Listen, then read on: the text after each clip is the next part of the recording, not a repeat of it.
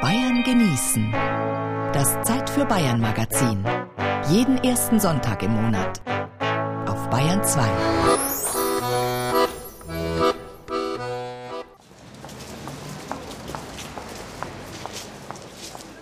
In der Gesandtenstraße in Regensburg herrscht Hochbetrieb. Einige Touristen bleiben vor einem großen, mehrstöckigen Gebäudekomplex mit kräftigem gelbem Anstrich stehen. Neugierig stecken sie ihre Nasen durch die Tür.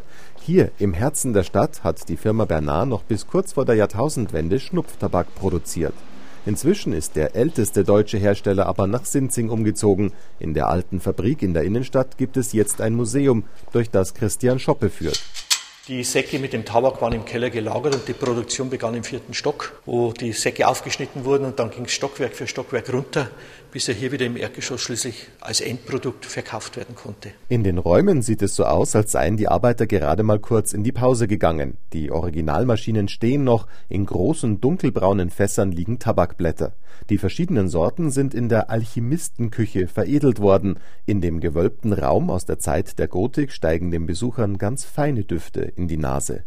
Wenn ich hier diesen Schrank öffne, kommen Ihnen sämtliche Gerüche entgegen. Apfel, Apfelsine, Bergamott, Kamille, Mentholgerüche, die dem Tabak hier zugesetzt werden. Es wurde natürlich nicht nur der berühmte Schmeizler hier hergestellt, sondern auch amerikanische Sorten, Snuff aus England, der mit Menthol versetzt war. Ja, und hier sind Vergleichspräferenzproben, die man benötigte, wenn man gleiche Tabaksorten wiederherstellte. Bitte regen Sie mal. Ja, der ist abgeschlossen, das riecht man schon noch ganz gut. Das war Columbia, amerikanische Sorte. Berühmt ist vor allem der Schmeizler der Firma Bernard. Er wird aus Brasil und besonderem Würztabak hergestellt. Eine Prise davon dürfen die Besucher hier natürlich auch probieren. Den nimmt man da, genau. Ja, der zirkt. Ja, das schmeckt der hervor. Die Tabake haben verschiedene Schärfe, kann man vielleicht sagen. Und man muss halt ein bisschen rausfinden, was einem gut tut. Man sagt auch, wer schnupft, der braucht keine Brille oder kennt keinen Kadar, keine Bronchitis. Wenn ich das hier Ärzten erzähle, die müssen natürlich dann schmunzeln. Schnupftabak hat viele Fans. Altkanzler Helmut Schmidt oder Torwartlegende Sepp Meyer sind bekennende Schnupfer, wie auch Landshuts Oberbürgermeister Hans Rampf. Ich schnupfe meistens unterm Dienst und in der Freizeit. Zu Hause darf ich nicht schnupfen. Oft ist ein bisschen das Würzige, das was da mit dabei ist und doch eine, gewisse Schärfe mit dabei. Jede Geschmacksrichtung nehme ich mit. Der dunkle, der ist mir da ein bisschen zu hart. Aber die anderen, die so ein bisschen sehr den würzigen, milden Geschmack haben, da bin ich ein Fan dafür. In Landshut war bis vor rund 20 Jahren mit der Firma Pöschel der Schnupftabak Marktführer daheim. Inzwischen ist Pöschel aber nach Geisenhausen, etwa 15 Kilometer entfernt, umgezogen. Wer ein feines Näschen hat, dem weht schon vor dem Eingang in die Produktionshallen ganz fein der Tabakduft entgegen. Die Spezialisten der Firma wissen schon in diesem Moment, was gerade hergestellt wird. Praktisch alle Mitarbeiter in der Produktion haben den richtigen Riecher, so wie Michael Huber. Wir machen auch bewusst in einem neutralen Raum Schulungen für die Nase, wo man Einzelgerüche mal trainiert, mal wieder ein Einzelgeruch zum Beispiel eben nur Schnupftabak mit Menthol vermischt, ohne zusätzliche Aromen, damit man mal wieder diese klare Mentholnote sich verinnerlicht, damit man dann, wenn ein Schnupftabak aus verschiedenen Gerüchen besteht, diese einzelnen Gerüche auch wieder rausriechen kann.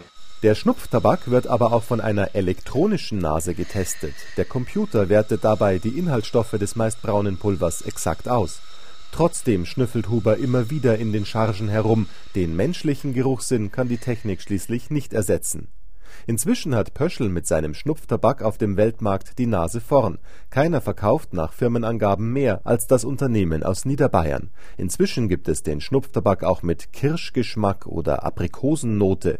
Ständig testet das Team um Geschäftsführer Patrick Engels, was man sonst noch miteinander kombinieren könnte. Mal klappt das gut, mal fällt man auf die Nase. Natürlich hat es auch in der Vergangenheit immer wieder Vorschläge gegeben, die sich aber dann technisch nicht haben umsetzen lassen zum Beispiel, weil eben gewisse Aromen sich mit Tabak nicht besonders gut vertragen und zum Beispiel so lange in der Nase bleiben, dass es dann auch schon dann wieder ungut wird. Oder weil gewisse Aromen sehr, sehr flüchtig sind. Das ist quasi wie in der Parfumherstellung. Zuletzt hat Engels darauf gehofft, vom Rauchverbot profitieren zu können. Tatsächlich sind die Verkaufszahlen in den vergangenen Jahren auch etwas nach oben gegangen, weil Raucher den Schnupftabak als Alternative entdecken. Ja, es ist schon erfrischend und den Nikotinkick kriegt man eigentlich auch mit. Also man kann schon auf die Zigarette verzichten. Man muss jetzt nicht, sagen wir, alle halbe Stunde raus, wenn man starker Raucher ist. Bevor ich jetzt mal rauslaufe, greife ich halt einmal zu einem Dosal. Eine echte Renaissance hat der Schnupftabak durch das Rauchverbot bei uns aber immer noch nicht erlebt. Dafür gehen die Geschäfte zum Beispiel im ehemaligen Ostblock immer besser. Nur der Versuch, in China Fuß zu fassen, ist bislang gescheitert. Der Markt dort ist völlig abgeschottet, dabei würde sich Pöschl bei 1,3 Milliarden Chinesen so gerne eine goldene Nase verdienen